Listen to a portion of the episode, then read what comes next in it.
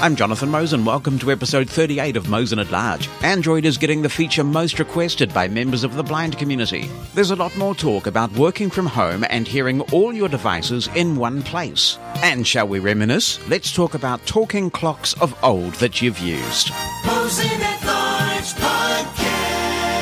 If you'd like to make a contribution that might be included on Mosen at Large, you can phone the listener line. That number in the United States is 864-60-MOSEN, 864-606-6736. You can also make an audio or written contribution by email, jonathan, J-O-N-A-T-H-A-N, at mushroomfm.com. We play a selection of the contributions we receive every week. It would be helpful if your message is concise due to the volume of contributions we receive, and your contribution may be edited for brevity and clarity. A reminder that to help you navigate this long podcast, it is segmented by chapter.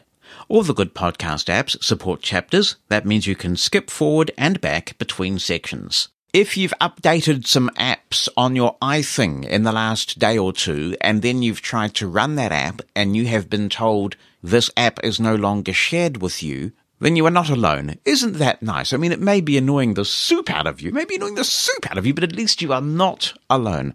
This seems to be a pretty widespread Apple bug. And no one seems to quite know why this is happening, but it sounds like, based on the error, that it could have something to do with Apple's family sharing thing. And that could be why, touch wood, it's not happening to me because I'm the family sharing organizer in our family sharing group, so I'll have to find out from the Mosen Bananas, who are part of the family sharing group, if they are no longer able to run certain apps because of this error message after doing an update. And they're not paid apps either. I mean, people are reporting this with Audible and YouTube and WhatsApp and some apps that have received updates in the last little while. It's not clear whether this is something that has crept into iOS 13.5, which was officially released a few days ago. This is the update that's got all of the Google and Apple joint contact tracing API technology in it.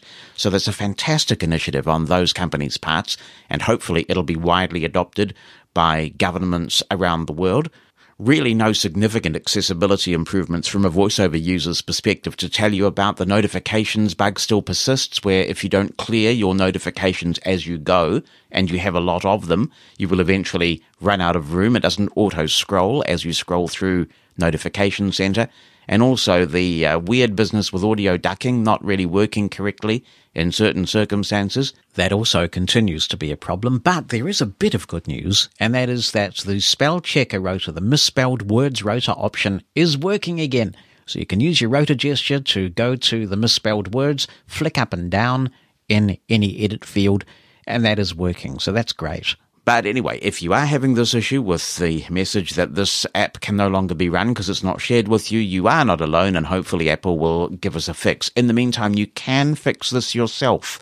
If, for example, you are locked out of WhatsApp, and for those who use WhatsApp, it's an incredibly popular app, and I have to give credit where it's due. The audio quality of WhatsApp messages is vastly better, in my view, even now, than Apple's iMessage. They made some improvements to the quality of messages on iMessage, but I still think WhatsApp's better, and it's actually quite a lot easier to lock the talk key as well. So if you're locked out of your WhatsApp or your Audible or whatever, the fix is delete the app and then install it again. I know that's a pain in the bleep, and because of the way that Apple's sandboxing approach works, you will have to sign in again and do all those things, authenticate, but at least you will have your app back. Now, the other technology news I'm excited to share with you relates to Android. Yes, something I don't often say, but there are some really good things happening in Android land, and I hope I've always been willing to acknowledge that. Some of the accessibility things they've been doing in the area of transcription, for example, real time transcription, where if you are in a meeting and you have a hearing impairment, you can follow along as certain phones try to transcribe the meeting for you. And now they've added a feature. It was added just in time for Global Accessibility Awareness Day, where if someone mentions your name, your phone vibrates. Wouldn't that be good if they could make that global? If anyone in the world mentions your name, your phone vibrates. Uh, but anyway, so this is great because obviously sometimes when you're in a meeting, if you have a hearing impairment, it can be a bit tiring, a bit fatiguing. And it's great that the phone will nudge you you know, attract your attention when someone's saying your name. That is a really cool feature. And there are a lot of good things happening in Android land. For example, I learned from the Reapers Without Peepers list, which I'm on, which is a Reaper accessibility list, that some Android devices are actually doing 32 bit float recording. So there is some good stuff going on, but typically, in terms of screen reading technology, Google has always been playing catch up to iOS. And I remember in the early days of TalkBack, you couldn't even flick left and right between elements like you could on iOS. And the early Android devotees said, ah, this is a cop out. You're not aware of spatial relationships if you do it that way. It's unwieldy. You should just learn to explore the screen by touch and yada yada yada and on they went. But of course, when Google inevitably introduced the flicking left and right, suddenly the Android users were like, squee. Oh, this is wonderful. so I guess that's the kind of camp that people get into. You're, you're in one camp or another and it doesn't matter whether it's Mac and Windows or iOS and Google or whatever it might be. I try really hard not to do that. And I have switched camps. You know, I've been a Mac user, I've used different things, and if I think that something meets my needs better, I'll switch to it. Probably the most famous one is Braille Note and PAC Mate, right? Oh my word. Whew, that was stressful. So, I want to tell you that I am really excited about something that is happening in Android land at the moment. I have been on about this for years, and so it's only right that we should take some time on the show to sing the praises of Google for finally getting there with this. I hope for a time when the reasons why blind people choose iOS over Android or Android over iOS is for the same reasons that sighted people do. Do you want sort of consistency of hardware and software, which is what iOS offers, and everybody gets the operating system at the same time when a new one comes out? Do you want more flexibility with the potential compromise of security to some degree, unless you're careful, with Android, but a lot more freedom to customize the device the way you want. We should have those choices. And on the face of it, you'd have to say, I'd be inclined to be a bit geeky and go with the Android because I'm that sort of person. One of the things that has held me back is the mediocre state of the accessibility API when it comes to gestures on Android.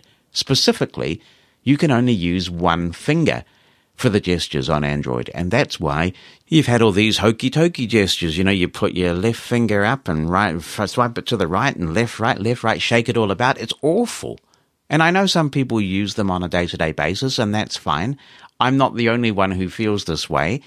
Depending on the device that you have, those angular gestures are a productivity killer. But apart from that, it's actually been a form of discrimination because if you are paying a lot of bucks to get a premium Android device that is capable of multi-touch, why should the API prevent me from using that multi-touch capability to give me the screen reader experience I want? Well, according to the developer documentation that is out there now from Google and discovered and highlighted in a recent post from blindbargains.com, it looks like those days are over. And that, friend, is going to really level the playing field a lot in terms of iOS versus Android for blind people. So what this means is that you can stick with those angular gestures if you're an Android user who's become used to them and you're happy with them, and that's terrific. But if you are not, and if the Samsung screen reader with its multi-touch gestures was one of the things that attracted you to the Galaxy range, well, it looks like TalkBack will be able to offer multi-touch gestures. What do I mean? I mean that you'll be able to assign a two finger double tap, a two finger triple tap, a three finger double tap, or even single tap, and a three finger swipe left and right, and on and on it goes. We should be hearing more about Android 11 in early June. I believe the date is something like the 3rd of June. We hear more about Android 11. And of course, even with some of the changes with things like Project Treble in Google Land, there will, once Android 11 is released, be a kind of a staggered rollout of Android. So it will take a while for all of the premium Android devices to get Android 11. And I suppose your best bet would still be a Google Pixel if you want to take advantage of this. But they are trying to make sure that new versions of Android roll out more quickly to premium devices. I think the One Plus range was the one that got Android 10 after the Pixel, first after the Pixel. But wait, there's more, as they say. With Apple devices, whether it be a Mac or an iDevice, you get what VoiceOver gives you. But with this robust API, I think that we can and will see quite a few new entrants into the screen reader space on Android. And that is really good. Consumer choice is good. And if there's a bit of a marketplace for truly viable screen readers, we may see a lot of innovation. I think it's going to be great. Would I switch? Well, I'll certainly buy an Android device that's capable of running Android 11 to play with this and monitor it. It is truly viable now, at least for speech users. And let's face it, they are the majority. We have to keep campaigning and making sure that Braille isn't forgotten. And from what I can gather, Braille still has a bit of evolving to do on Android. And this is the thing. With every release of iOS, Apple adds some really good new stuff in the voiceover space. And yes, I know there are bugs, believe me. Uh, the, the grass isn't necessarily greener. Every operating system and app has some bugs. So Apple keeps innovating, and it still feels like Android is catching up. The fact that I'm so excited about something that Apple has had since 2009. and here we are in 2020 and finally multi finger gestures are coming to Android really says it all. But there's a wide range of price points for devices in the Android ecosystem. There is much more configurability and control, both for the user and for developers, and we should have the same choice as sighted people do. I'm really invested in the Apple ecosystem. I like the Apple ecosystem. I have a lot of apps that I've built up over well over a decade of using an iPhone. I wouldn't want to give up my Ulysses and some of the apps I use on a daily basis just to get things done. But I feel like there is now truly a choice for me, or at least there will be once Android 11 is out. Hey, Jonathan, this is Bryant. Hope you're doing well. Hey, Bryant. I got to thinking the other day about talking alarm clocks. I've had a couple of talking alarm clocks throughout my life. I had one small one and one bigger one that had the bigger one had uh, four alarms on it and was nicer than the small smaller one. I think we got the smaller one from a cheaper cheaper store, and so it wasn't quite as nice. But I remember the smaller one had uh, had a rooster on it that would um, go off whenever the uh, alarms went off. But the bigger one had four alarms. It had a stopwatch, and it was nicer than the than the other one. I unfortunately don't have them anymore, and I don't really think there's a need for them anymore now that we have iPhones and other means of telling the time. So, if you have had any talking alarm clocks, what are your memories of them, and were there any ones that you remember in particular? Ah, memories, memories. People love to reminisce about their old tech, don't they? The main thing I remember is, of course, the classic sharp talking time, which some people still have and really covet because there's never been anything quite as good as that sharp talking time thing that came out, I believe, in the early 80s. Certainly that's when it hits the streets, as it were, here in New Zealand, courtesy of the equipment shop of the then Foundation for the Blind. And that was a great little tool, that sharp talking time. Not only was it a good alarm clock, but I also used it on the radio for timing up to the hour and all kinds of things. It was really cool. And of course, it had the stopwatch and oh, countdown. Did it have it? No, it didn't have a countdown timer. It's one of those occasions, I believe, when an assistive technology product actually eventually went mainstream. And I was talking about this because for me, media gets really busy around the time of Global Accessibility Awareness Day, which was just the other day. And I've been doing quite a bit of media here and around the world. And I did make the point on the interview that I did with Radio New Zealand, which you can hear on their website. It actually is a long one. It runs about 15 minutes. That in many cases, technology that was intended for blind people, or in fact, people with other impairments, has crossed over into the mainstream because people have thought, well, we can use that. Of course, audiobooks are a case in. And on and on. I mean, we were using Braille and Speaks and Keynote devices and that sort of thing, long before sighted people had PDAs and personal devices like that. The original Kurzweil reading machine, that washing machine sized thing from the 1970s, that eventually metamorphosized into the scanner. So what you got over time was these talking clocks that went mainstream. And I have to say, I don't think any of them ever really matched the capability of that original sharp talking time.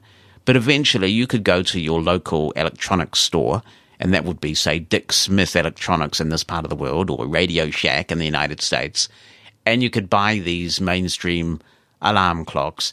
I remember seeing one, I think my brother had, it was sort of a pyramid shaped thing, and it had female speech, and it had a big button, I believe, on the top of it that you pressed, and the speech was hideous. Hideous is what it was. And it did that awful rooster crow thing. Oh man. So I don't remember the name of it or anything like that, but that's a fun subject. So if anybody wants to reminisce about talking clocks that they have had, and even better, if you've still got a talking clock from years and years ago, and you want to give us a bit of an audio demo, then by all means, let us have it. Jonathan at mushroomfm.com. You can attach an audio clip to an email, or you can call the listener line on 86460-MOSEN. That's 864-606-6736. And tell us about talking clocks from days of yore. Days of yore. Mickey Quenzer says, I still use a talking clock radio, which I purchased from Innovative Rehabilitations Technology. That was IRTI, wasn't Being in New Zealand as a kid or a, a young guy, sort of a teenager, it was a much bigger deal then in terms of the distance from things. And I do remember getting Technical Innovations Bulletin. Technical Innovations Bulletin. A guy called Vito did that, didn't he? There are all sorts of crazy gadgets in that thing. I was quite um, enthralled by it. Anyway, he says, I purchased it. Oh, yes, here we go. From Vito Prussia, who passed away last year. I'm very sad to hear that. He was over 90 years old.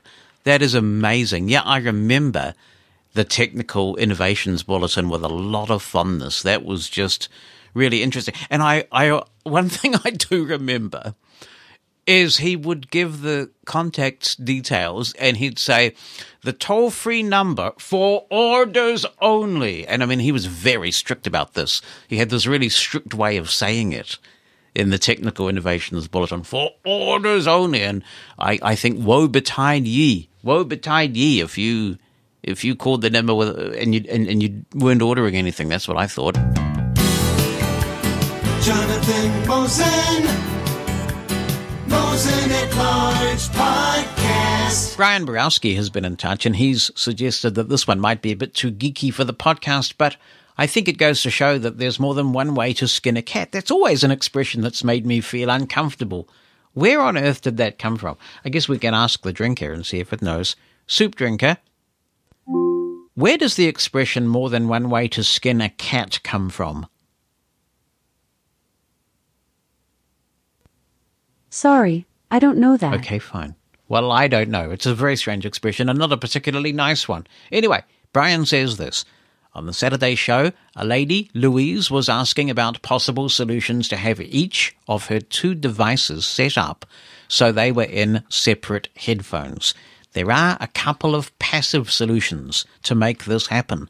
One, you can buy a type of cord or adapter that splits from 3.5mm TRS into separate RCA or other connectors, and then use adapters to wangle things to appropriate connectors for plugging the iPhone and computer into each channel. Two, the ultimate passive solution requires some technical skills and soldering skills, etc. Are you ready? I'll give you the recipe. I feel like, you know, method, ingredients. right. Buy two patch cords, 3.5 millimeter TRS male to female. Cut them in half. See, I told you it was like a recipe. Cut them in half, strip off. Oh! Oh, I see. Strip off outer insulation, separate shield and the two inner wires. For the male connector parts of the cords, obtain four resistors, a quarter of a watt will do. Values identical from 10 minimum to 47 ohms on each of the male cords. Solder each of them insulated inner wires to one end of each resistor, two per cord. Connect the other ends of the resistors together. Do this for the other cord.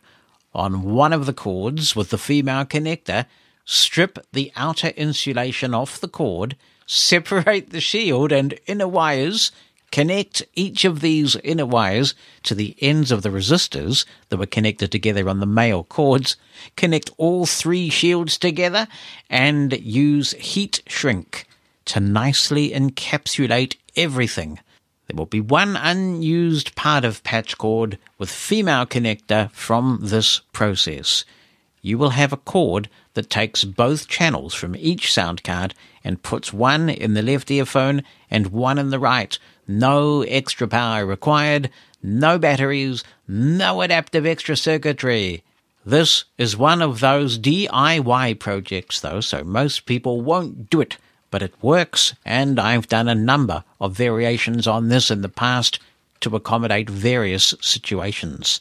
Yeah, I would not want something that had one thing in one ear and one in the other, and that just could be because of my hearing situation, but I would find that challenging. And I'd prefer everything in both ends. So, you know, I'm, I'm happy to go out and just buy a real cheapy mixer for uh, uh, under a hundred bucks. But just goes to show there are all sorts of inventive ways to get stuff done. Thank you, Brian. And on the same subject, Scott Wood writes, Hi, Jonathan, really enjoying the Sunday morning podcast and was particularly interested in the topic of routing two audio sources through one set of headphones slash hearing aids. I can see how this would work using computer output and a mobile phone using a cheap mixer. But I have a slightly different need. I work for RNIB here in the UK, and while working from home, we're using a soft phone system, which means I'm getting audio from calls and JAWS all through the same headphones. In the office, we use a splitter box, which separates the audio into each ear of the headphones, so I get JAWS in one ear and calls in the other. It's interesting that people want this, which makes it easier, he says, to process when dealing with customers. This can be achieved because we use a desk phone which plugs into the splitter box and is a separate audio source from the PC. We use a set of phono headphones which allow the source audio to be split. Now, I was wondering whether you or any of your erstwhile listeners, oh, no pressure listeners, I mean, what makes you think I've got listeners, would know of a way that I could separate the channels from JAWS and the remaining computer output into separate channels on the headphones. I know you can separate the output in the volume mixer on the PC, one through the USB headset and the other through the 3.5mm jack, but how do I squeeze those two output channels into one set of USB headphones without compromising the mic? I have had some success with using USB headphones and a pair of 3.5mm headphones, but as you can imagine, this ends up with a tangle of wires and precariously balanced headphones on my head. Not ideal. It's like Bartholomew Cubbins, the man of many headphones. I know what you're after, and it's interesting that the Windows Mixer doesn't do this. I thought it might. It's not something I use very often, but I did take a look after getting your email, and it doesn't. So if you go into the little Windows mixer, there's a combo box where you can choose each application that is open, and then you can choose what audio device it's playing through and the volume, and it's really quite handy.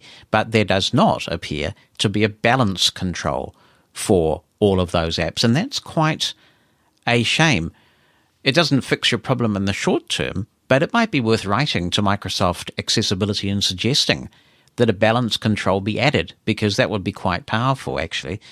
There might be a third party utility that does this, that essentially does what this little Windows volume mixer does, but on steroids and offers things like a balance control and maybe equalization or something like that. So we'll throw this open and see if we get any responses. I, I see. I wouldn't see the fact that everything comes in mono through both ears as a problem. So I've never tried to solve it. So let's see if we can get any help with that.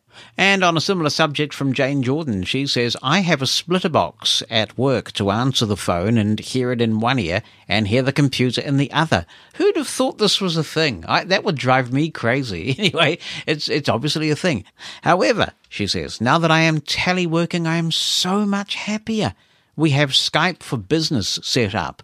In fact, we've had it all along, but I never made the connection. Yeah, that's a pun there. Never made the connection. Not sure if that was deliberate, Jane. I don't need a physical phone to deal with clients and my supervisor, she says. All I have to do is use my USB headset with mic that I just got over the weekend, and I am able to make and receive work calls from my laptop. I wish Skype for Business was a bit more accessible with JAWS, but I make it work. Thanks, Jane. A lot of people are discovering a lot of stuff at the moment. We used Skype for Business when I first started in my current job, but of course, Skype for Business is being phased out. I believe it's within the next year, and Microsoft is moving businesses to Microsoft Teams, which is a quirky environment on the PC, I have to say. It's quirky, but it's doable. I mean, it's usable. And so eventually, I would say that your your uh, place of work will be required to move to Microsoft Teams. But yeah, working with VoIP, Voice over Internet Protocol, is a great way to work. And I like the fact that my office line is on my PC, it's on my laptop, it's on my iPhone. It is a really cool way to work. Long live the VoIP. That's what I say. Petra is in touch. I have two sharp talking time clocks, she says. One talking alarm, or just clocks, was one from Radio Shack, I think. It was a keyring. It was very inexpensive, I think, about $15 or less. Very small and completely accessible. Good show. Thank you, Petra. It's cool when you find a mainstream thing that just happens to be accessible. When my daughter Heidi was five, her mum found this thing called Alphabet Annie, and it was a doll, and it had the alphabet on the front, and the alphabet was also in Braille, and it talked and sang a song, and we, we just loved it. And I remember she demonstrated it on main menu, but she was so keen to get out of the studio. Now, can I go now, Daddy? We have got Tone Matheson from Norway. Ding, ding, ding, ding, ding, ding, ding, ding, ding, ding, ding, ding, ding. Uh, I always wanted one of those wonderful sharp alarm clocks, she says. Some of my friends had them, and I wanted one. About 15 years ago, I bought a used one on eBay, and it still works wonderfully. It wakes me up every morning, and I still love the sound. I also loved and used the Sharp calculator. Mine is from the 1980s. The thing I liked about the talking calculator was it would say, Time is up in this very sort of serious, fatalistic way. Ding, ding, ding, ding. Time is up. Oh, my word. And then it would play the uh, Camptown races. Ding, ding, ding, ding, ding, ding. now, if you have not heard the sharp talking time, Brian Gaff has come to the rescue. This is what it sounds like. Thank you, Brian. It's now 5.12 p.m.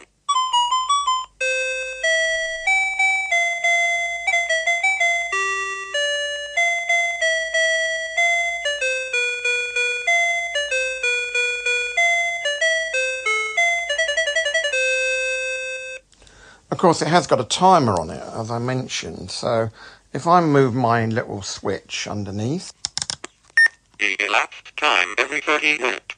So when you press the button, you get six seconds elapsed. Elapsed time every five minutes. Five seconds elapsed. Elapsed time every minute. One minute elapsed. See, so it does tell you when it's a minute. Quite interesting, really. But um, not a lot of use if you can't stand weird voices, of course. Well, it's not not that bad. It's interesting. It's got a kind of a weird clipped effect, so it's going e e elapsed time every minute. Yeah, yeah. But it, it was great for its time, very useful. And what I used to do using one on the radio when I um, worked on commercial radio, we would have network news bulletins that obviously came through at exactly the top of the hour via landline. And so I would set my talking time in the stopwatch mode. You'd set, you'd start it exactly on the pip on the hour of your first show.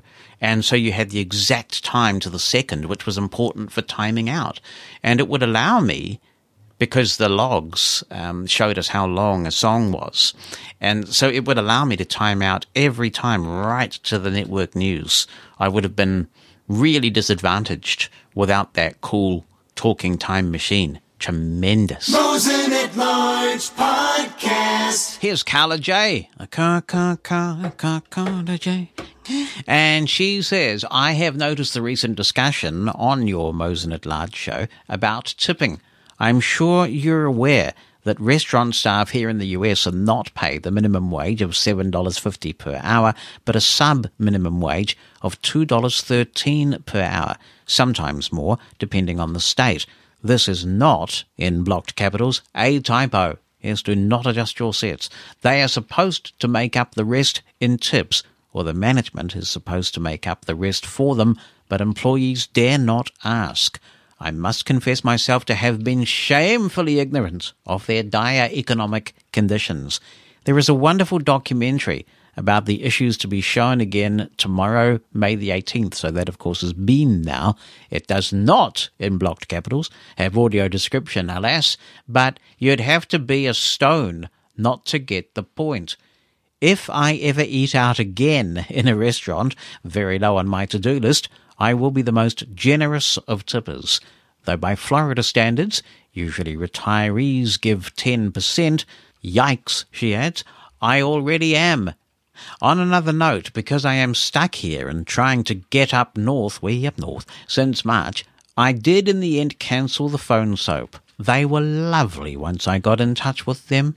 Thanks so much for your show, she concludes. Well, thank you for your contribution, Carla, and it is a point well made. Roy made a similar point a couple of weeks ago, and that's why I always do tip when I'm in the US. I think it is important because we're all human beings and we all got to eat, right? And that's why I tip. So in New Zealand, it's a very different system where we don't have those kinds of low wages and tipping is actively discouraged here in this country. But when in Rome and all of that stuff, you know, so when in the United States, I do tip. And if you are a tourist going to the United States, I strongly encourage you to tip, even if it's not the practice in your country, because the people who are serving you at tables and in hotels and all those places, they are not responsible for the culture. They don't make the laws. They're just trying to make a living. Mosen at Large Podcast. Hi, Jonathan. An issue I'm having now is my TV remote my, from my Panasonic TV from 2013. Pressing channel buttons no longer work. Same goes with the input buttons when I change from Chromecast back to TV. No longer works, and vice versa. The TV's working fine. The TV is uh, was well, was working until I had the issues with the remote.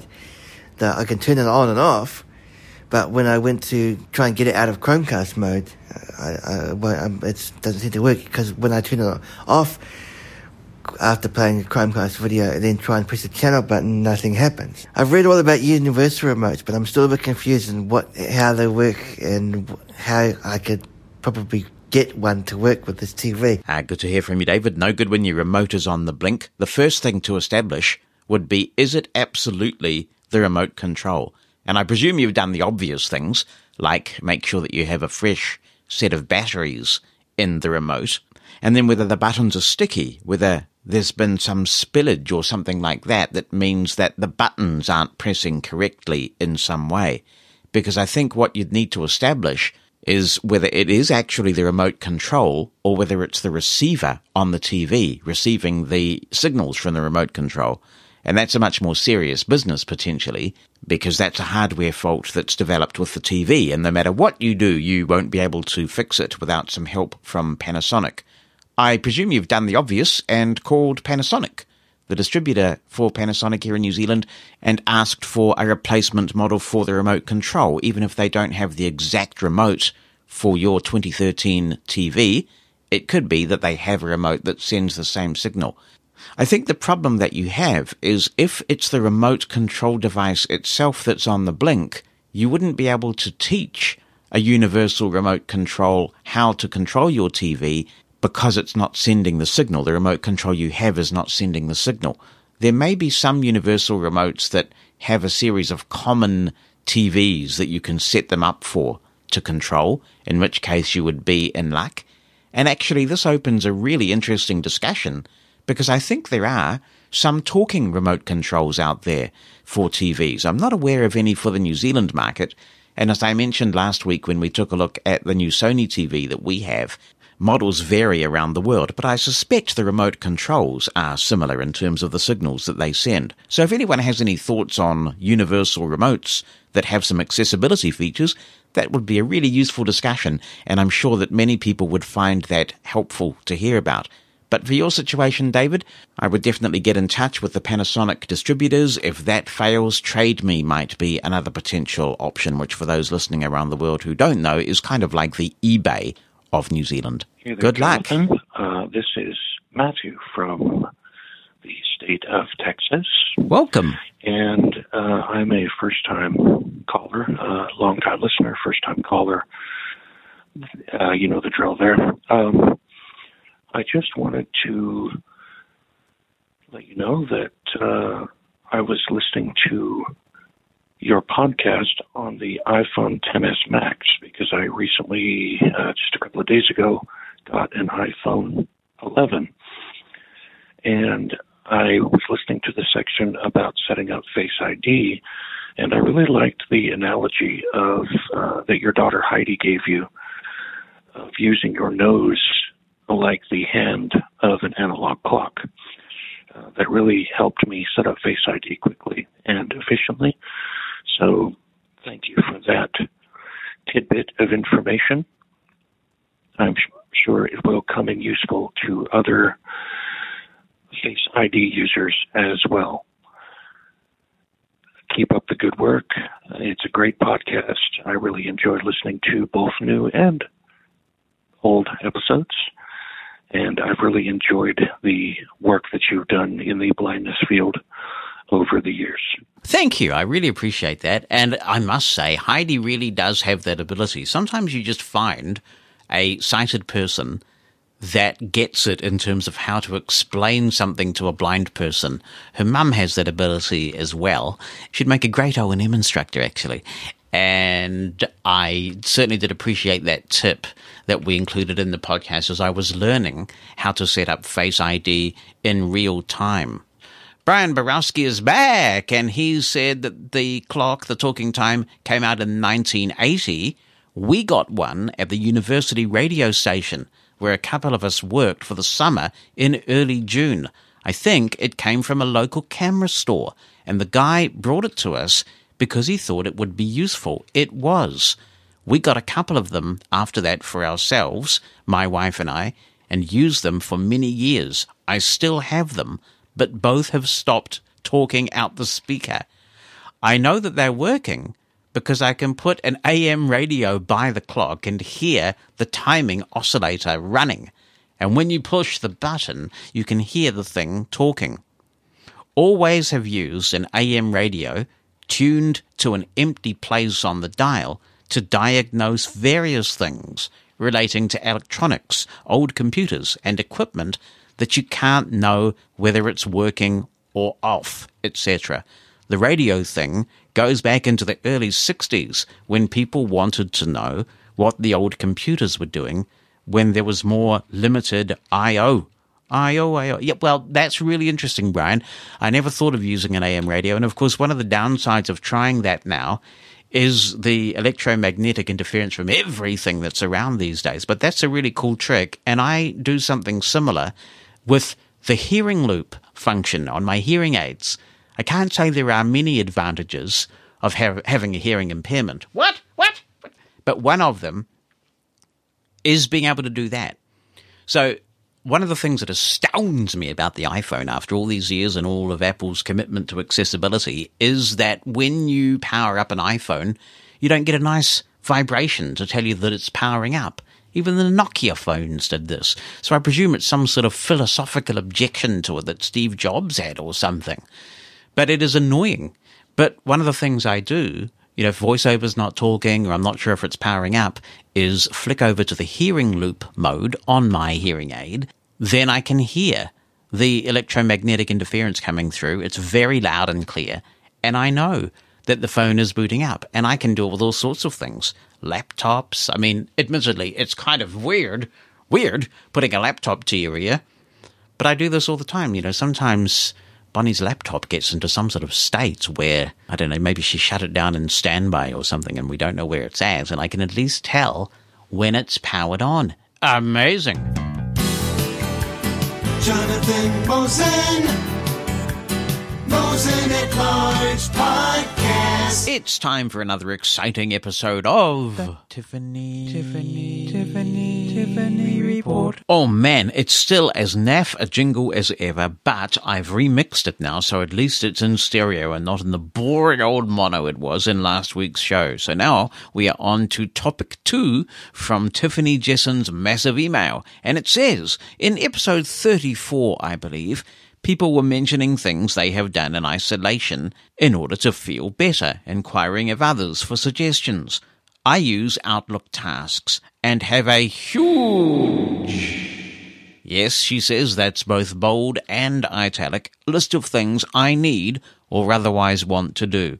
I make it a point to not only address, but complete at least three of these major projects a week, trying for five. Yes, it does sound sick, or at the very least a little OCD, but it's very satisfying to see that you have accomplished something and marked it off as complete. These are all outside of daily running life slash household things like laundry. Some require doing major research before buying something like a new appliance. Other things require studying manuals to learn to use or put things together, and still others just take time and thought to properly compose meaningful compositions for different purposes, like this. I have waited until the end of my Aira cycle to see how much time I have left, then prioritize the tasks which I value most. I have gone on major cleaning extravaganzas, flushing out closets and drawers, donating clothing and other items, shredded boxes full of papers for hours at a time. Oh, you sound like Richard Nixon. Besides my regular scrubbing locations to a higher degree, I have even used Aira to find cobwebs up by the ceiling corners and things which I don't generally bother looking for. With both a black lab and a fluffy black house rabbit, my house is often loaded in fur, even if I do vacuum twice a week. One item on my list to research is a Roomba or other robotic vacuum if others have model suggestions to look for or avoid. Yes, I'd be interested in that too, actually, Tiffany. I'd like to revisit the robotic vacuum space again. She continues, the rabbit does not live in a cage, so ideally, I would like to be able to set it to a nighttime hour when she is safely under my bed. Her litter boxes do have a big lip to hop over, so I'm sure they will be safe from any incidents with the vacuum. Thank you, Tiffany. It's a great idea to use this time, if you still are in lockdown, to the max and get things done. It's a wonderful time to take up meditation or learn a programming language or do something you've always wanted to do, right? A lot of this is about getting in the right headspace, so well done for that. And also, I'd love to hear people's feedback on robotic vacuum cleaners. And don't worry, there will be another installment, at least, at least another installment in future episodes of the Tiffany, Tiffany, Tiffany, Tiffany Report. Hey, Jonathan, Nick Zamorelli Hey, Nick. Uh, question that I'm thinking about as a result of all this talk about uh, Windows mixers and so forth. Uh, I recently bought a USB extender to use with my Lenovo C930 Yoga laptop. Because as you know, Lenovo Yoga machines are, are very, very good, but they are not loaded with USB ports. So I bought this extender. And uh, recently, when I plugged my also newly purchased Samson Q2U microphone into the extender, I lost JAWS. I, I, I don't know what the heck's going on. Uh, and your recent comments about the Windows mixer reminded me that maybe I could make some adjustments there. Can you make any suggestions as to the adjustments that I might make so that I don't u- lose the screen reader when I plug the Q2U into the extender? That would be very helpful. I always thought I had only one sound card option, but maybe you can tell me different. Also, very interesting about the potential multi gesture options that are going to be included with a new version of Google Talkback. And my question is, although I'm not too concerned about it because I have a Samsung phone and I use Samsung Voice Assistant, do we have to wait for a whole new version of Android or can we simply wait for a new version of Google Talkback? Right now, on my Samsung Galaxy S10e, uh, I'm running the latest version of Android, which is Android 10. Uh, one more thing before I wrap up. I'm having issues with my WeWalk. I haven't forgotten that I'm going to do a demo for you, but I'm having an issue where the uh, the cane itself, it's not issues necessarily with the tech, but the hardware itself, the cane itself, is not very t- tight when I unfold it. It's, it seems to be very loose. And uh, I've contacted the WeWalk people. I'm waiting for a response from them to see how we can get this repaired. Once that happens, I will do a demo for you on that. I have been following the WeWalk people on Twitter, and I see that they now have a new version of WeWalk with some sort of additional features. So that's inevitable, isn't it? You get the first version of a product and then they get feedback. And if they're a customer focused company and if there are resources available, then they will enhance it. And that appears to be what's happened. Now, your issue with the JAWS Q2U is very easily fixed. The reason why your speech goes away when you plug the Q2U into the USB like that is because the Q2U also acts as an audio device. There's a headphone jack in the back of the Q2U. So when you plug it in, Windows is deciding that the Q2U is now the Windows default sound card. It is a bit of an annoying habit of Windows to do this, that when it sees a new audio device, it automatically assigns that as the default sound card. And this can happen even if you plug the same audio device into another USB port. It's going to do that as well.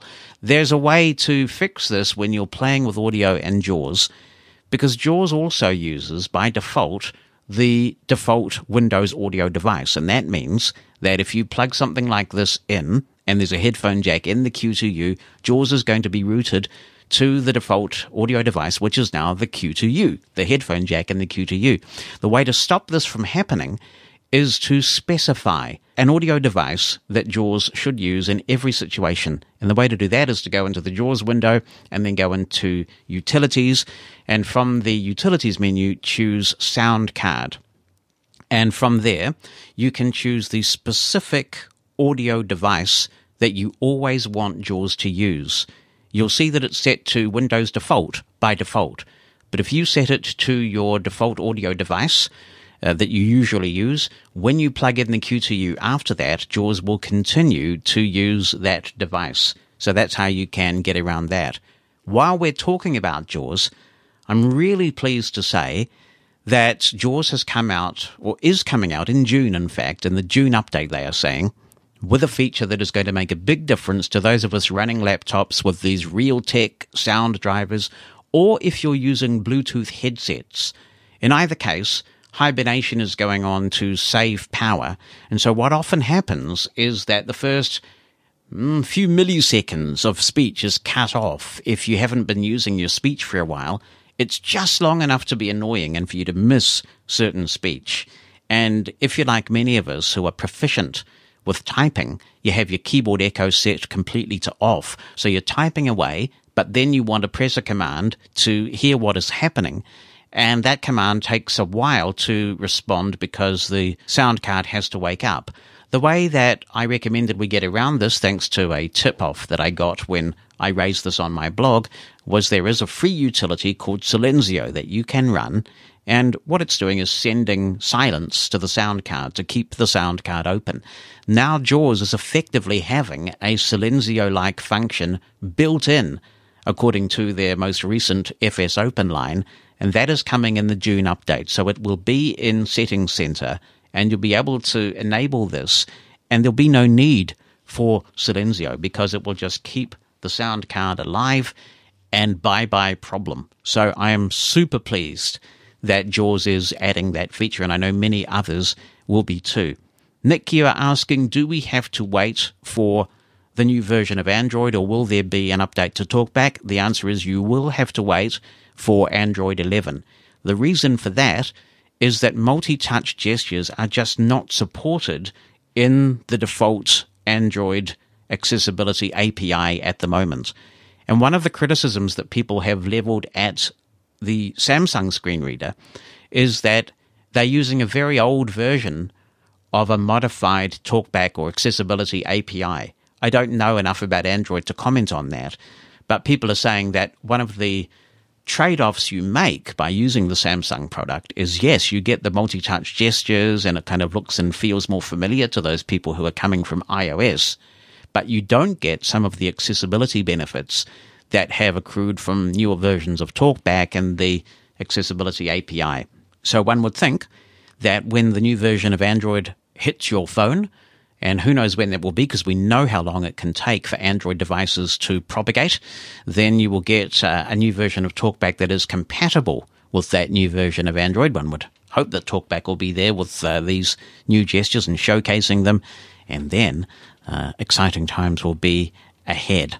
On the show last week, I made a throwaway remark about let's get rid of cash because it's filthy and dirty and COVID 19 has exposed its filthy, dirty side. They don't call it filthy lucre for nothing, you know. But this has inspired Petra to write in with what she calls her case for cash. It'd be quite nice to know you, Petra, if you had a case of cash, if you were going to give the case of cash to me. But no, I wouldn't want it because it's filthy and dirty. And uh, anyway, she says, my case for cash. Hi, Jonathan.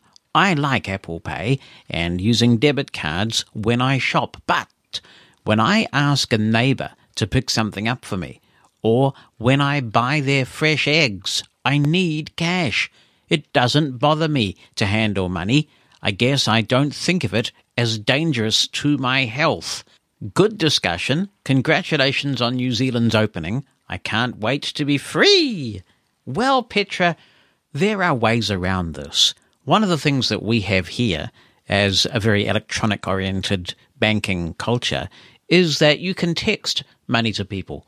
All you need is their cell phone number and you can send them a text with money, which they can then claim. So that's easily done. I also think it will be possible to have some sort of contactless transfer between accounts using a card. So you could have a card, your neighbor with the eggs could have a card, and you could have some means of determining how much money is being transferred and transfer it in a contactless way. In the 21st century, after we've put people on the moon, oh, we probably couldn't do that at the moment, but, but there must be ways that we can make this happen for everybody. Certainly here, if you've got a mobile phone, it is very easy to transfer money from one person's bank account to another, and a mobile phone is all it takes. Hey, Jonathan, this is Vincent from the Netherlands. Hey, Vincent. Uh, sending in a brief message here regarding a few things. First of all, a few weeks ago, I bought one of those new, newly designed, redesigned MSA Brydge keyboards for your iPad. Uh, now I have an iPad mini, and the Brydge keyboard. Uh, which is accompanying it now right now is really fine. Uh, love it to use it, and it gives your iPad much more of a keyboard feel. It really is a, a blessing to type on, and it, it, it, really feels great. It's not mechanical, but it, it, it's just a laptop feel that you would expect from a premium laptop keyboard. Works wonderfully.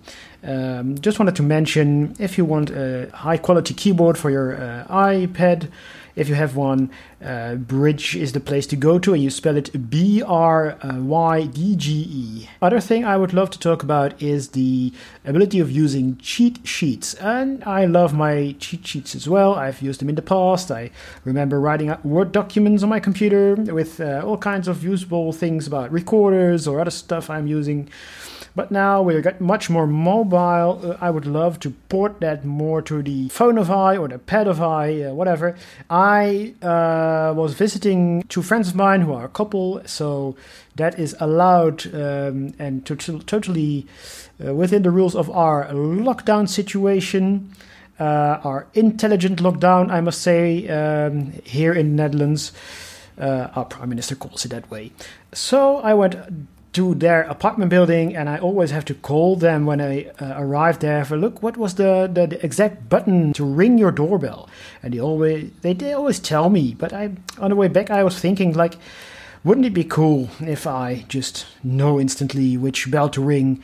without checking, without calling, without drawing too, too so much attention to me. So I thought on my way back, what, uh, I should write down those instructions. So at home, I uh, pulled out my iPad and that uh, uh previously uh, mentioned Brydge keyboard, and I wrote out what I've learned uh, that day for future examination when I need it again when I'm going to visit them.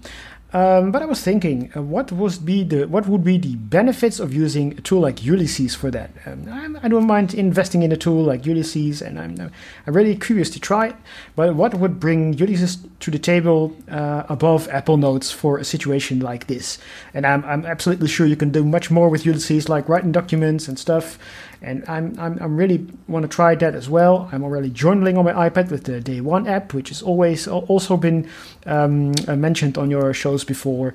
But I'm really curious about this one. Thank you very much, Vincent. Yeah, your cheating sheet will tell on you. Yeah, well, first of all, before we get to the cheat sheets, thoroughly agree with you regarding the Brydge keyboard. They are absolutely fantastic and I have one for my iPad Pro, and they're beautiful to type on. And what's more, they kind of have this really classy sort of metallic exterior, not like the. I mean, I haven't actually seen the new Apple Magic keyboard for the iPad that has the built-in trackpad, and apparently that's quite nice. But the old iPad keyboards were kind of, I don't know, junky. I feeling, you know, kind of really flimsy. And the Brydge keyboard when you put the iPad in the top, it sort of mounts it like a like a laptop screen, and it kind of looks like a little MacBook. I think the Brydge keyboards have been modified on the days when MacBook keyboards were good. Uh, that they're good again, actually, because they got rid of the uh, horrible, what do they call the butterfly keyboards now? But they are lovely keyboards. If you're really serious about using the iPad for a lot of things, the Brydge keyboards are, are, worth investing in. They're gorgeous keyboards, absolutely. So thoroughly agree with your endorsement. Now, cheat sheets. Yes, cheat sheets are wonderful things. And these days, when we're mobile, we really want to have them with us. Why do I use Ulysses specifically? Because you could potentially use the Notes app for cheat sheets, and the Notes app is built into iOS. So it's a fair question. Why would you invest in something else when you've got something on your phone already. But let, let me see how many reasons I can think of off the cuff because your email just came in. The first is that sometimes I write my cheat sheets on my PC, like you do in Microsoft Word. And then I want to get them into something I can use on my iPhone. I'm not a big fan of the Word app in iOS. I find it clunky. It's not that it's not accessible, it's just really, really clunky and time consuming to use. Ulysses will import Word documents directly. So you can save the Word document, say, to Dropbox or some other source to which Ulysses has access, and then you can import it directly into the Ulysses app. When you've done that, you may want to do a second thing that is a real benefit of Ulysses. And to give you a practical example of this, let me talk about what I did with the Zoom F6 which we've talked about on this show before, and Gary did a great demonstration in episode 35 of the Mosen at Large podcast. It's got an app, a companion app, but not all the features of the recorder are accessible from that app. And so you are going to have to learn a few combinations of key sequences.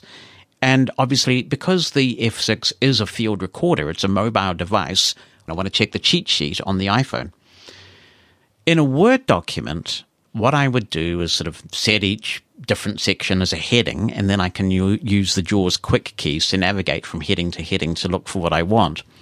In Ulysses, what I did was I imported that complete Word document, the complete cheat sheet that I assembled, but then I moved through the document, and when it came to a new set of instructions for a new function, I invoked the Ulysses split function. Think of it like File Explorer or Finder, where you can have groups and then subgroups and then sub subgroups. So I created a subgroup called Cheat Sheets, and I have stuff for the TV and different things like that. I created a subgroup called F6. And under that subgroup are individual, what Ulysses calls sheets.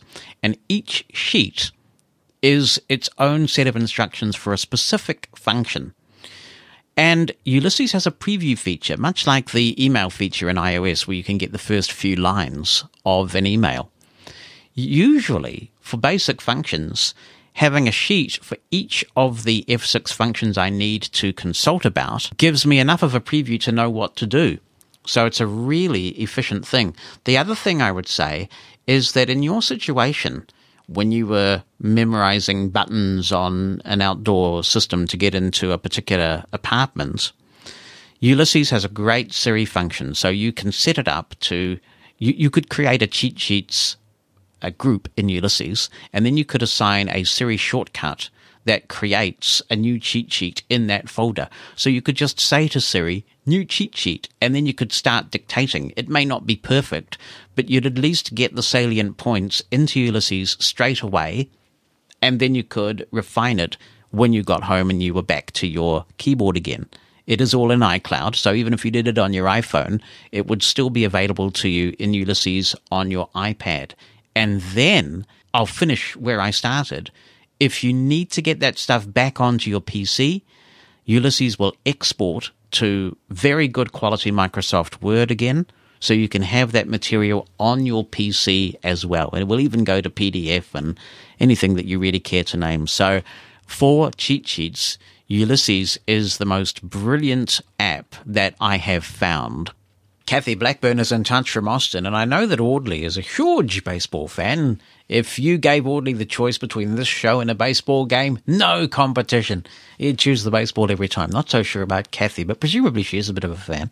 She says in South Korea, the Korean Baseball Organization has been playing in empty ballparks. ESPN has been broadcasting the games. Maybe the time difference for you wouldn't be as outrageous as it is for us. There's a website set up by a fan in the United States where you can find the schedule and statistics. It is www.mykbo.net. That's www.mykbo.net. Well, just before New Zealand went into lockdown, there was a cricket match between New Zealand and Australia, a one day international, played in, I think it was Sydney. Gosh, it was a strange time. I think it was the Friday of the week before everything went boom and we all went into lockdown. And they played that match. So it was a full one day international. So it went for eight hours in a stadium. Pretty sure it was the SCG. And normally they would be absolutely full to the brim with New Zealand and Australian cricket fans, and the thing was empty. I have to say, it was one of the most surreal, dystopian things I've heard.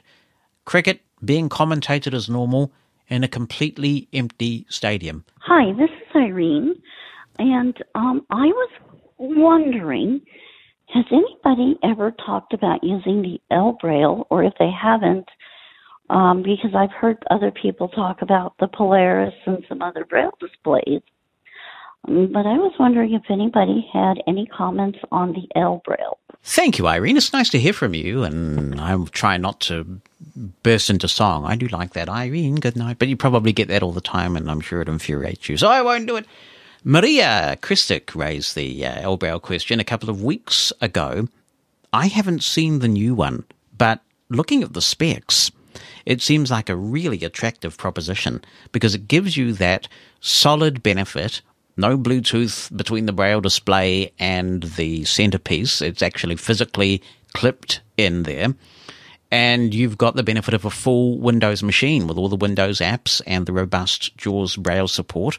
So the first ElBraille was great, and I did use that, but it was a little on the slow side. But even then, I was able to do audio production with it and a range of things. Certainly, word processing and email wasn't a problem.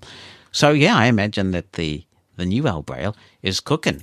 Jonathan Mosen, Mosen at Large Podcast. Email from Edwin. Oh, that could be another series. Email from Edwin. And he says, Hope this email finds you well. Have been listening to your Mosen at Large podcast and enjoying every bit of it. Keep up the great work. Thank you so much. He says, I'm planning to replace my aging Yamaha mixer board. I understand you were using an Allen and Heath mixer. Yes, the Z22FX is what I'm using. I wonder what made you take the plunge to purchase your existing model rather than brands like Mackie or Yamaha.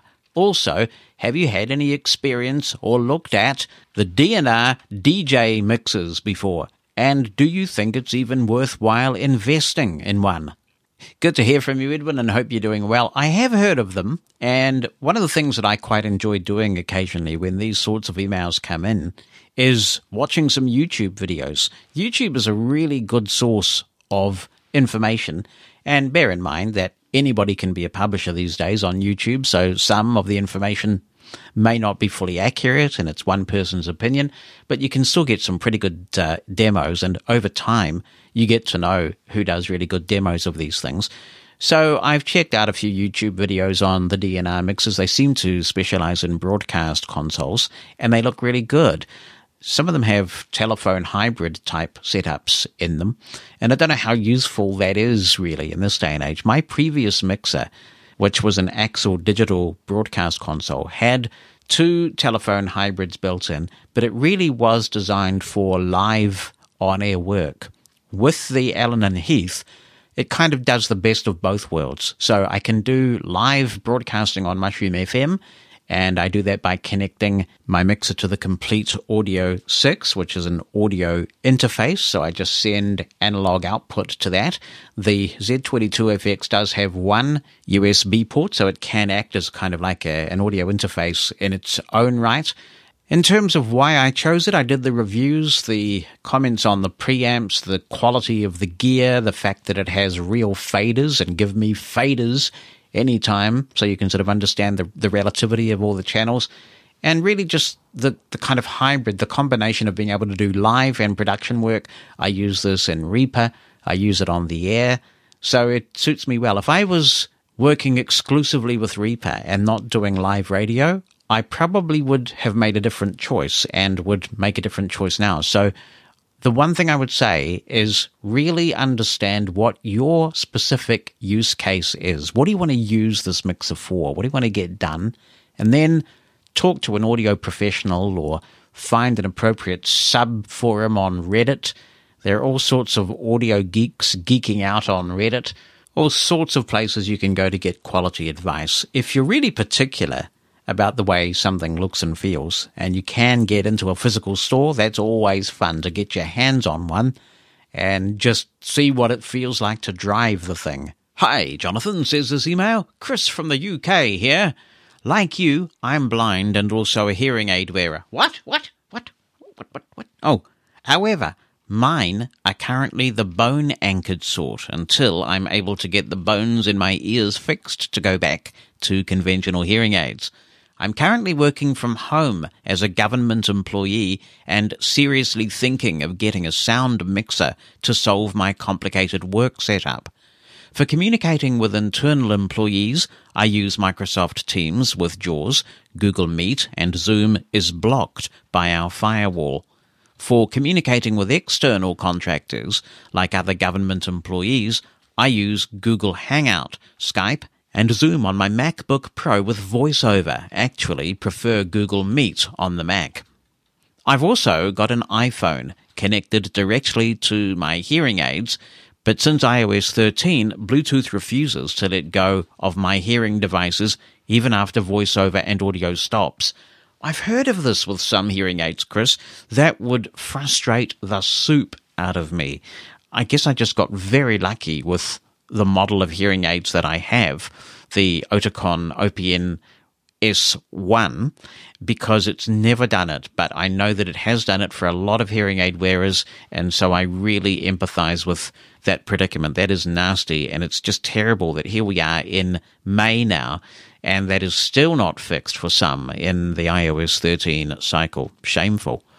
He continues, I've got a Samson Q2U microphone currently connected to my devices by USB, still have the XLR cable, and instead of headphones, I use the 3.5mm out on my Surface Pro or Mac to stream directly to my hearing aids. Dude, he says, with all this cable swapping, I feel like an old fashioned telephone operator. I would ideally like to be able to connect a microphone audio in and out from my Surface and Mac to a mixer and the iPhone too.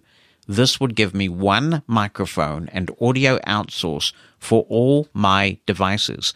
Is it possible to connect a sound mixer to two devices at the same time via USB so my microphone can be heard in both the Mac and Surface Pro?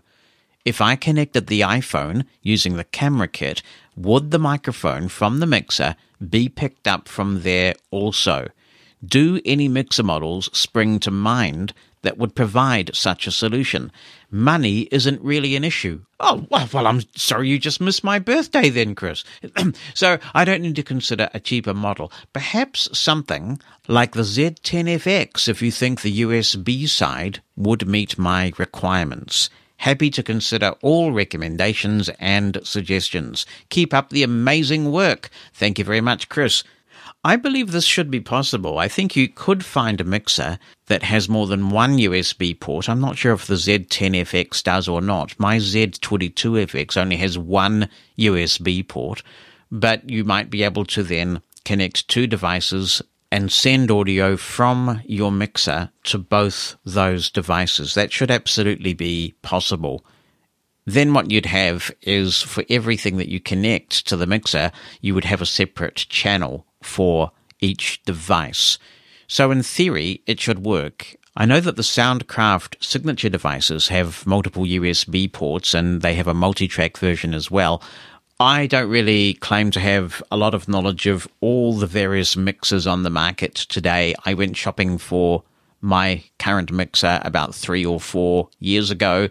And while I kind of take a passing interest, it's not something that I keep watch of because what I have is working for me. There are ways you could do it in analog as well, such as purchasing a lightning based device that effectively acts as a uh, sound card that has little inputs and outputs. So that would be possible as well. And then you could use an analog mixer.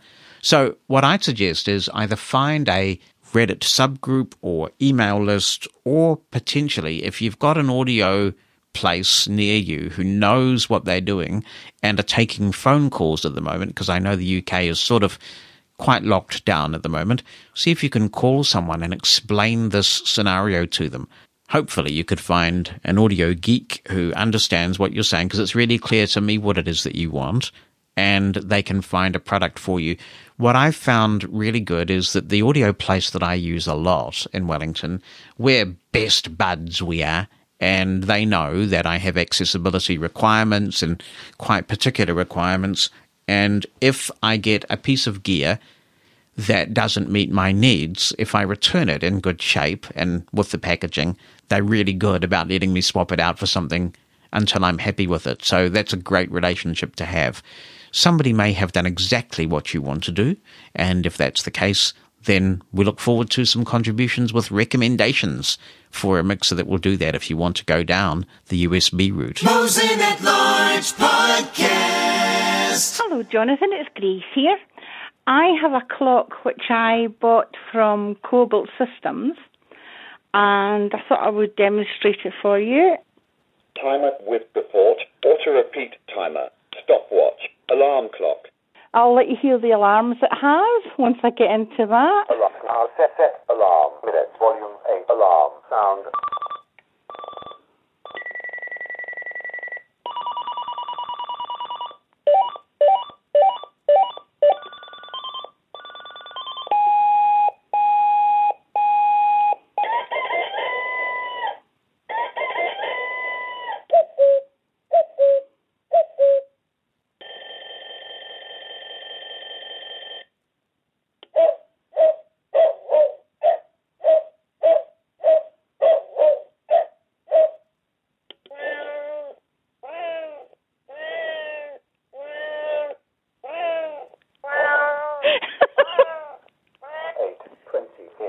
So that's how it sounds. Eh, it has 11 alarms, and I think that's great, really. That sounds like a fun clock. And don't you think the voice on that clock sounded quite a lot like Brian Gaff? Maybe it is. Maybe it's Brian Gaff moonlighting, moonlighting with the with the with the the people who make that clock. That's quite cool. A lot of variety there. These days, what I do for an alarm, and this is a really cool tip for those who have hearing impairments and who struggle hearing alarms sometimes with hearing aids out, is I charge my Apple Watch at other times of the day, you know, when I'm in the shower or something like that. And then I wear it overnight. In fact, I often put it on charge also when I've done my rings for the day, when my move and stand and exercise goals are done. Then I put it on charge, and then it's ready on a full charge when I go to sleep, and the vibrations of the alarm do wake me up. I know some people who need them have things that shake the bed, man, and all kinds of crazy things. And I did have a thing called a TCL Pulse for a while. I don't think that's a thing anymore. I don't think it is, but I haven't needed it since I got the Apple Watch but you would put this under your pillow and it would vibrate, and that would be enough to wake me up as well. David Meller writes, Hello, Jonathan. I just found your Mosen at Large podcast and listened to, I believe it was episode 35 regarding the demo of the Zoom F6 handheld recorder. I'm in the market for a new handheld recorder as my Olympus DS50 has bit the big one. Another one bites the duster. Unfortunately, the Zoom F6 is out of my price range. I'm also behind on audio. My knowledge stops at the DS50. I don't know about multi-track MS microphone patterns. I'm quite out of date. So I'm not sure how to find a recorder that will fit me. My goal is podcasting and some possible night sounds and nature recordings. I was wondering if you or your listeners know of a recorder around the $150 price range, talking menus plus, but if it's usable from a blindness perspective, that works. I do have Android devices, so any app would have to be usable on that platform. Physical buttons are also a plus. Thanks very much, David. The Zoom F6 is definitely in a different category from the Olympus DS50, which is more of a hobby recorder, whereas the Zoom F6 would be designed for professional work. So there is a difference in the price point because of that. But my recommendation would be that perhaps an app for your Android device and a good microphone would be sufficient. There are some good audio apps, and I was reading recently, in fact, that some Android devices are even capable of doing 32 bit float recording like the Zoom F6 does. Now, obviously, you won't have the lovely preamps of the Zoom F6, but the fact that there are Android devices that are apparently doing 32 bit float recording at all is pretty impressive. So, what you might find satisfactory is getting some sort of adapter that will connect a good quality microphone to your Android device and invest probably just, just a few dollars, I would think, in a good quality Android recording app. And that may well be able to do it for you. You can take the recordings off the Android app and put it in Dropbox or somewhere where you can get at them and edit them in your digital audio workstation of choice. So there may well be some recorders in your price range that talk. It's not something I've looked for, but there's a possible solution. Others may well be able to suggest a piece of hardware for you. But I always reckon if you can do something effectively on the device you're carrying around with you anyway, why lumber yourself with another device to charge and take care of and potentially lose? Now, Petra is back on the subject of talking clocks, and she reminds us that there was a kind of a hurry up mode on those original sharp talking times that we all enjoy so much. And there seems to be a consensus that, you know, that was that was the sweet spot for talking clocks. And I'd forgotten about this, but she's absolutely right that if you say set an alarm for seven o'clock and the alarm went off and you didn't do anything to cancel the alarm, it would then come back five minutes later and say something like, attention please, it's now 7.05 a.m please hurry. And then it would play the tune again. I don't remember how often it did that. In other words, if you if you didn't cancel the alarm, did it go off at seven ten? I think it did at least go off at the ten. I don't know whether it kept doing it forever or whether it gave up. I think it might have given up after 7.10. I mean, there wasn't a lot of room on those things. The other thing I do remember about the Sharp talking clock that was fun, the, the talking time, and I've talked about this before, was it had a volume knob on it and it clicked off kind of like a transistor radio. In fact, it felt a little bit like a transistor radio, but with a button on the front. And if you turned it off and back on again quickly enough, you could really confuse it. And I remember the kids at school just laughing hysterically because I was getting it into modes where it would say things like, it's beep, beep, beep, beep, beep, o'clock, or it's minute, minute AM. You could really do some crazy stuff. And you could actually make it make sounds that it didn't actually make, but it had in the normal course of running, but had capacity on the chip apparently to make. It was really cool fun. And sometimes you'd really get it angry and it would make this very weird sort of noise. And when it did that, you'd have to take the battery out and put it in again. And you'd be worried about having broken your talking clock and wondering what the parentals would say. Hey, Jonathan, it's Mike Feir. I used to have a Sharp calculator, still do, buried in a drawer somewhere. It was kind of superseded for me by the Eureka A4 when I got that, because it, of course, had a built in calculator and wonderful, powerful alarm clock, um, which my friend took advantage of in this epic prank he did. Adam was uh, over visiting me, and he's fully sighted. And he basically, I had this Eureka hooked into my stereo because it just sounded cool, kind of uh, to my ears, and I, I uh, could sort of patch cord it in. Uh, when I left the room, uh, to help dad with something downstairs, I didn't realize that the print manual for the Eureka was left out on the the desk, and and that print manual had the braille numbers and alphabet uh, and the keys written out for for sighted people uh, in it, and he figured this out. And while I, I couldn't have been gone for more than ten minutes helping mom and dad.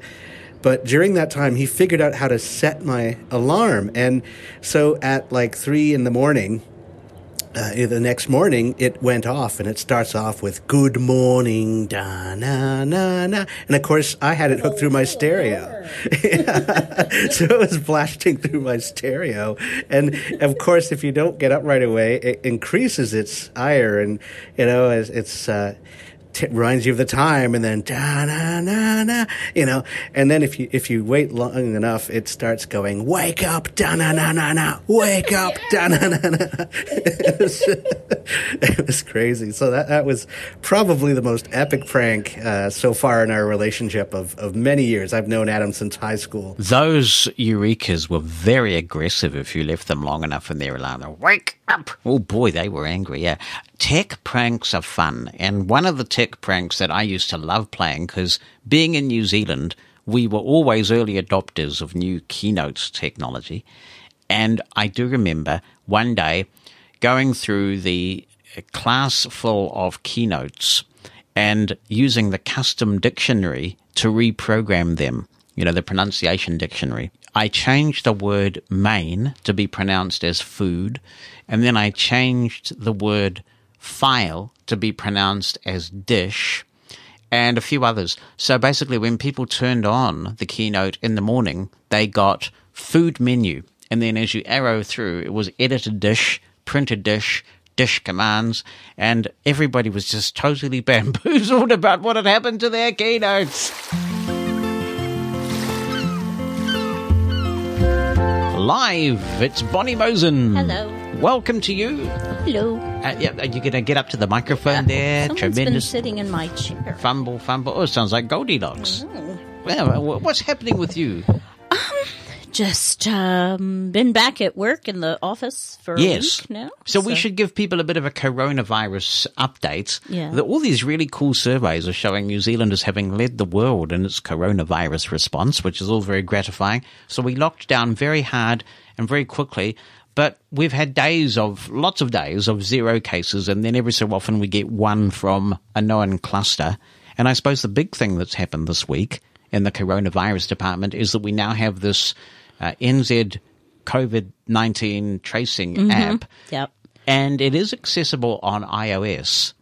But one of the things we can say is that it's not exactly that blind friendly in the sense that at the moment it's dependent on QR codes. Yeah, you have So, to find the QR code. Yeah, businesses are supposed to have this poster or sign or something, and you take a picture of the QR code and it records all the details and everything so that uh, if you are contacted and told that you might have been exposed to COVID 19, you can then elect to share the data with government.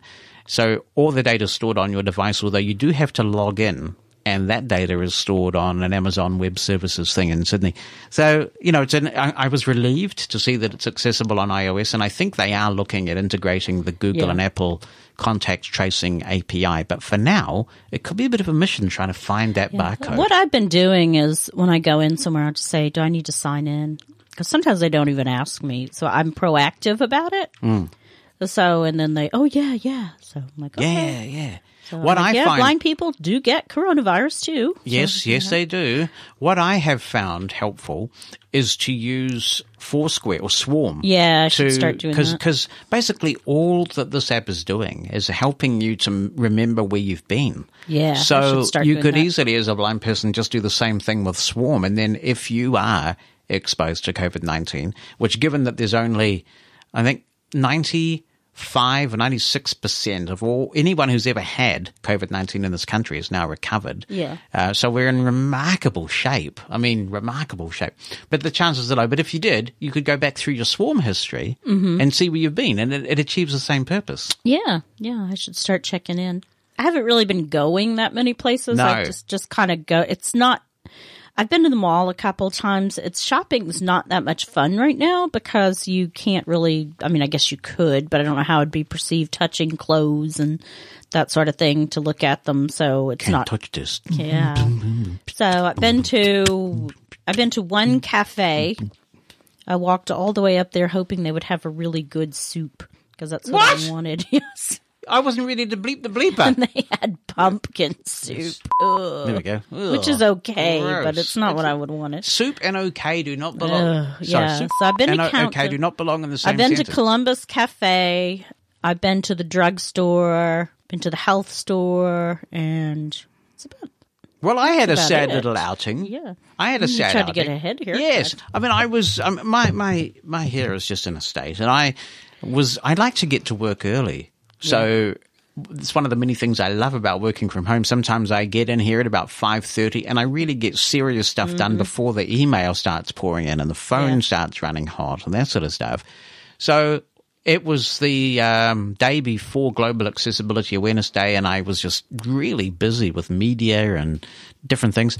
And finally, at three thirty, I thought I would go and do the haircut thing, but it was not easy because I thought, well, if we go to this caravan thing in the car park, there's a bar, bar, bar, bar, bar. He's not called Barber Ann though. Mhm. No, but um, anyway, he's a barber, and he's got this caravan set up in a car park, which is not necessarily the easiest to get to. But the good No. thing is, it's not in the mall, and I figured with physical distancing, this would be the place to go. But there were four people waiting, safely physically distanced, in the caravan, and then there was a line of people outside the door of the caravan, Oh, also jeez. safely physically distanced. And we sort of calculated, okay, at an average of say 15 minutes per haircut, it was going to be after five, which I think was closing time, Mhm. before they would get to me. So then I headed off to the mall, which is just awful, really, at the moment.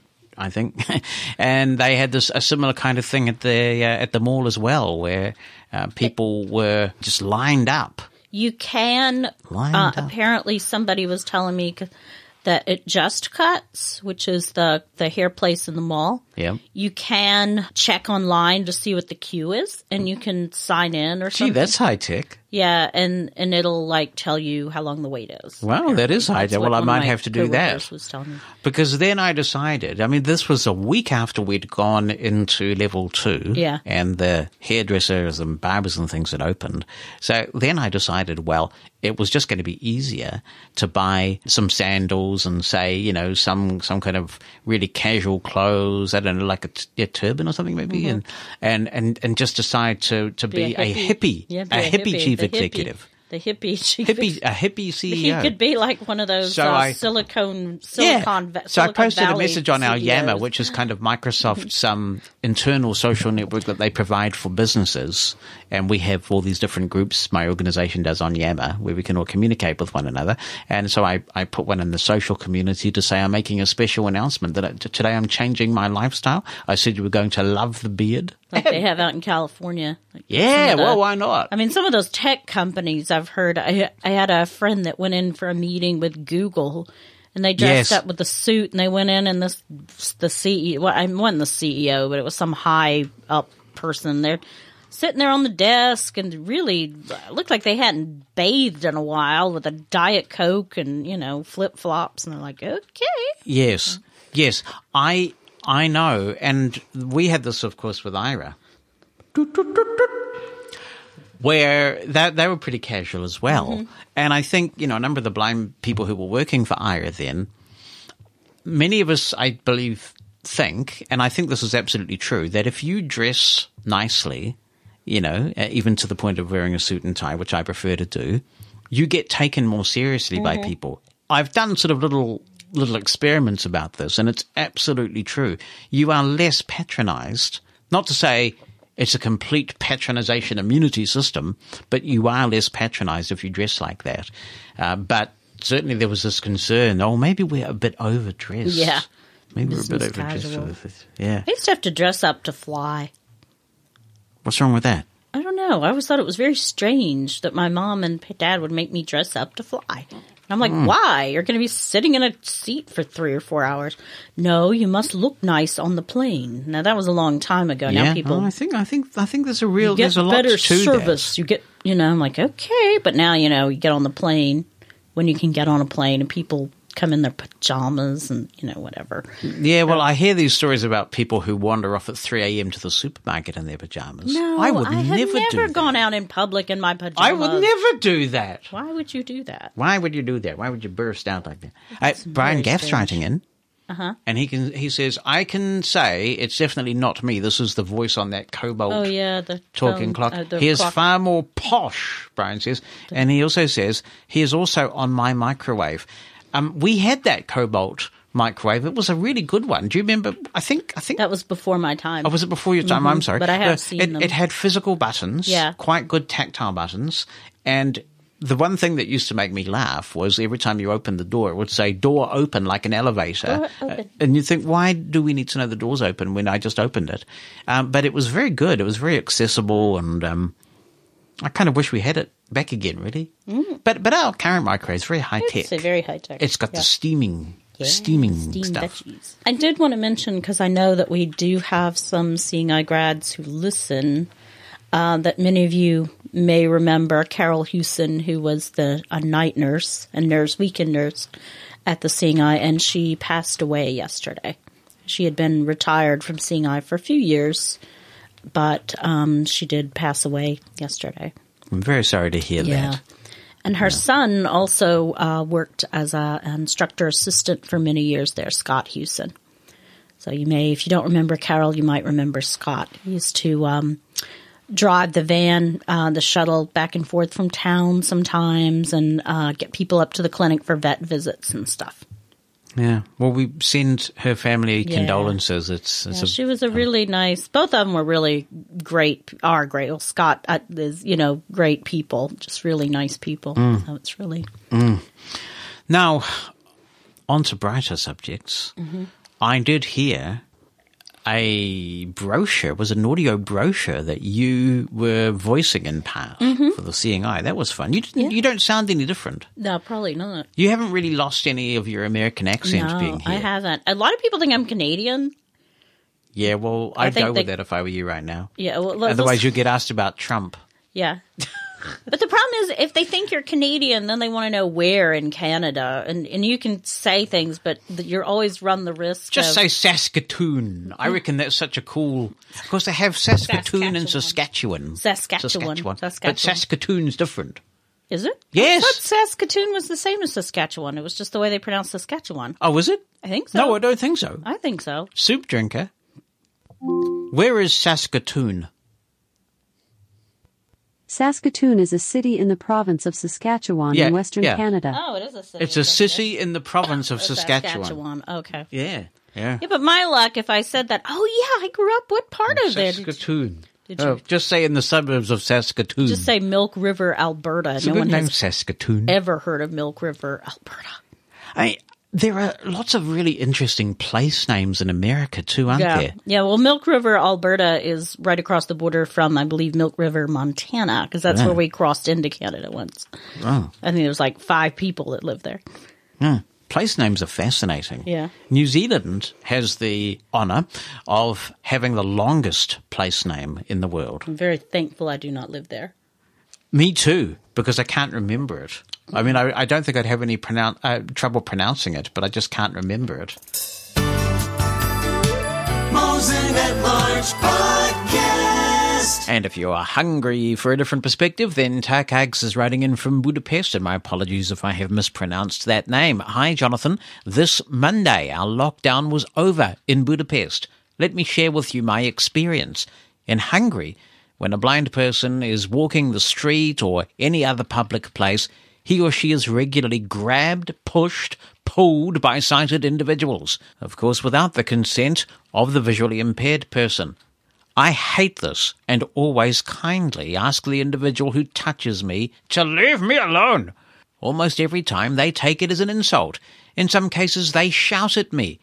Well, during the pandemic, this intrusion in my personal sphere is significantly lower.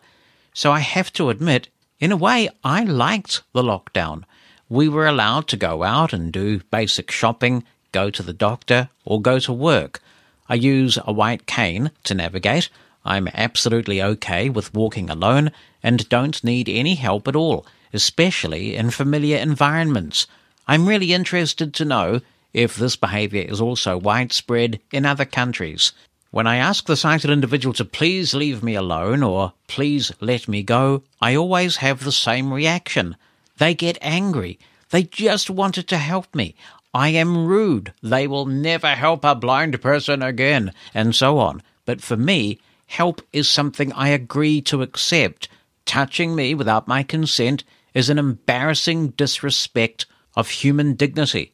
If I'm asked whether I need some help, I will answer in the nicest way yes or no, but most of the time, a hand starts to push or pull me without pronouncing a single word. The really sad thing for me is that in Hungary, my way of seeing the situation is a rather rare thing in the blind community.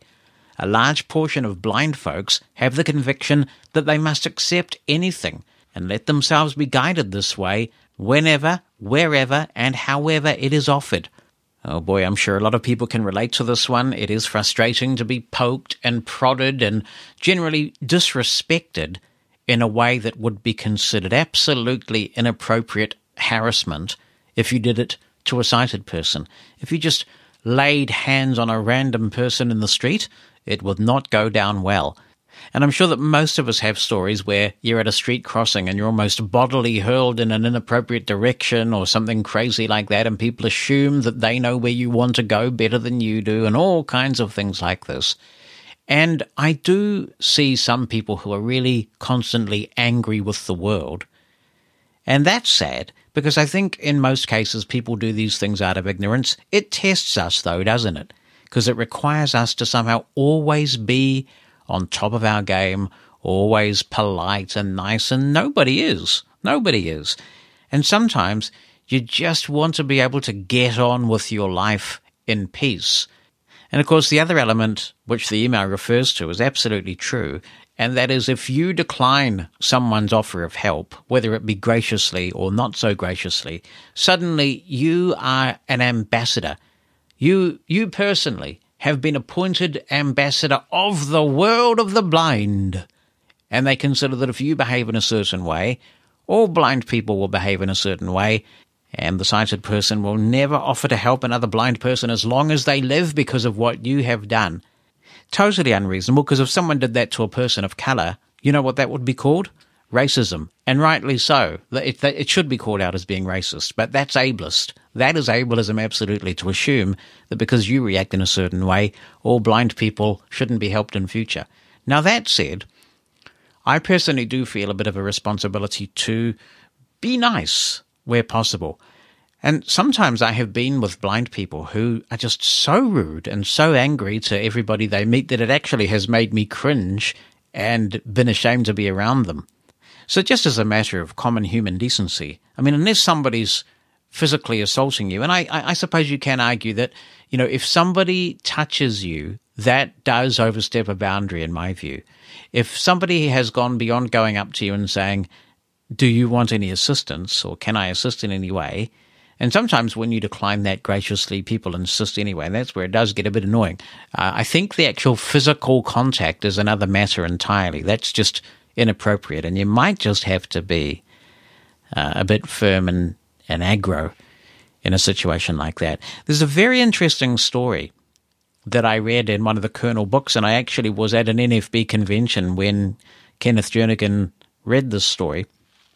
If you're not familiar with the Kernel books, that's K E R N E L, they really are excellent. These are NFB publications. I don't know if they still do the Kernel books or not, but they're kind of anecdotes, really, from blind people living their lives, doing all sorts of things. They don't have to be spectacular, super duper things. They're just, they're just things. They're just sort of stories of being blind. And Kenneth Jernigan wrote a really good story in one of them called Don't Throw the Nickel. And if you haven't read that, I'm sure the Kernel books are lurking about on the NFB website somewhere. And it's a really good, thought provoking story about how to refuse help without being a dick. There you go. There's the challenge. Refuse help. There's no shame in not requiring help. I mean, yeah, sometimes I will grab an elbow from someone. Not these days, not grabbing anyone's elbow. They might have coughed into it. Disgusting.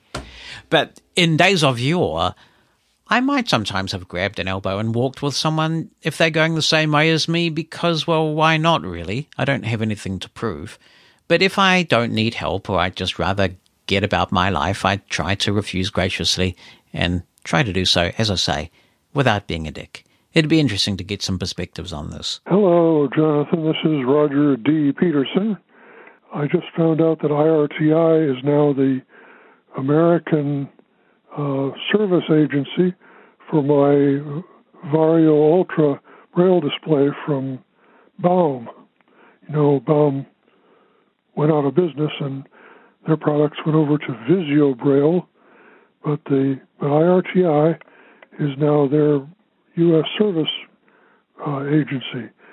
IRTI is a company in Grass Valley, California.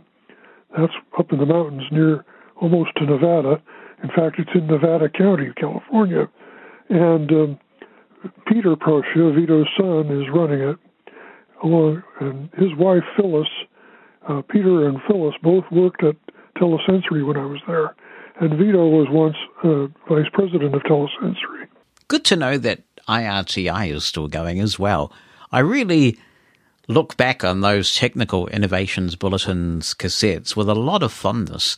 Sometimes the audio quality was sort of interesting. I do seem to remember it might have been another cassette publication I got, but I think it was that one, where they would sometimes interview people by essentially putting a mic up to a speakerphone. But the thing is, the content was so interesting.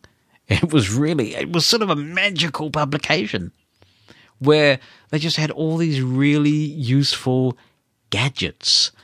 And as a kid, I thought, wow, I'd love to have some of these gadgets. Hi, Jonathan. It's Sarah Oh, here, and I just had to tell you this one. Uh, your keynote experiment made me think of this. I went to sit down at uh, the computer in our house when I was younger. I was working on some university work or something, and and there was a computer there. So I thought, oh well, I'll use that. I didn't, I hadn't brought mine with me. I don't think I had a laptop at the time, and so um, I was writing things out, and every time I wrote my name, it said Heather instead of Sarah. And I did not understand why this was happening. And I thought, what is going on here? So I went downstairs or wherever I had to go. And I said, Excuse me, but does anybody know why Sarah is being pronounced Heather? And my stepfather said, Oh, that was me. I was trying to figure out the Jaws dictionary and learn how it worked. and because he's visually impaired as well. And so he he decided to make my name be pronounced as Heather, and he'd forgotten to change it back. It was very, very disconcerting. You can have so much fun with those dictionaries. You you really can. That's a great story. It's pretty bizarre also some of the things that are happening to speech. I know that we've talked on this show before about the way that Samantha was pronouncing yesterday on iOS, and I understand they have fixed that now. But you may remember a few weeks ago, David Harvey got in touch and he was talking about some changes that he'd noticed in his Daniel text to speech engine on iOS. And he was saying how when the name BBC or the when when the business BBC was coming up, it was sort of saying it like it was one word, sort of BBC. And I didn't understand what he meant at the time because it wasn't doing it for me. And I thought, what is he on about? And he was saying that there were several instances of this. And then about two or three weeks ago, it started happening to me. If you write BBC in blocked capital letters and you're using Daniel Compact or whatever they call it now, the sort of default Daniel, not the premium version, which I find really unintelligible and horrible, but I, I do like being able to crank up the Daniel Compact one. If you write BBC, CNN, I think is another one that does it. ABC definitely does it, but CBC doesn't do it. it's sort of molds them together like it's one word, like somebody's gone into some internal pronunciation dictionary and told it to pronounce things in a different way. If you write BBC in lowercase, it doesn't do it, or any of these networks in lowercase. It's really odd, to of like BBC. All, all flows together. But what's fascinating is I asked Anthony, who also uses the compact Daniel, if he's got it, and he hasn't. So initially, I haven't been commenting about this because I thought it might be something to do with the beta, but Anthony is now running iOS 13.5 and it's not doing it for him. And the other interesting thing is, quite reasonably, I suppose, Daniel, which is a British English voice, is pronouncing Anthony's name Anthony, which is how they pronounce the name in the UK. We don't pronounce it that way, and nor does the US, and I don't think Australia does either. We say Anthony, but in the UK, they pronounce it Anthony. Daniel has been saying Anthony forever until this weird update. So it's curious that it is being pushed to people at different times. David Harvey had it a long time before I got it. Now I've got it and Anthony doesn't have it. And we're all using the same text to speech engine. There are obviously ways that Apple has of sort of pushing updates beyond iOS itself. And I wonder what triggers it. I wonder why some people have had this change rolled out and others haven't. Mosen at Large Podcast.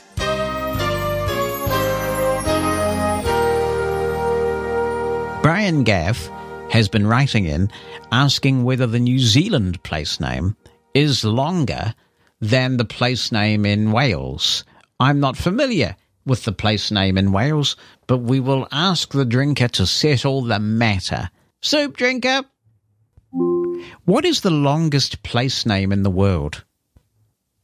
The longest place name in an English speaking country is a hill in New Zealand called Tumatara Hungakoroa o Tamateir, Turipukapiki, Munger, Hora Pakai Fenuer, Kitanarahu. It means the summit where Tamatea, the man with the big knees, the slider, climber of mountains, the land swallower who traveled about, played his nose flute to his loved one. Yeah, and of course there was a song with that at the beginning that Kenny Everett used to play on his one of his TV shows. So that's good. It pronounced that accurately, actually. It's been Global Accessibility Awareness Day. This time it was on Thursday, the 21st of May. It's nice to think that people take an interest in accessibility at least for one day a year, and it's been quite an effective campaign, really.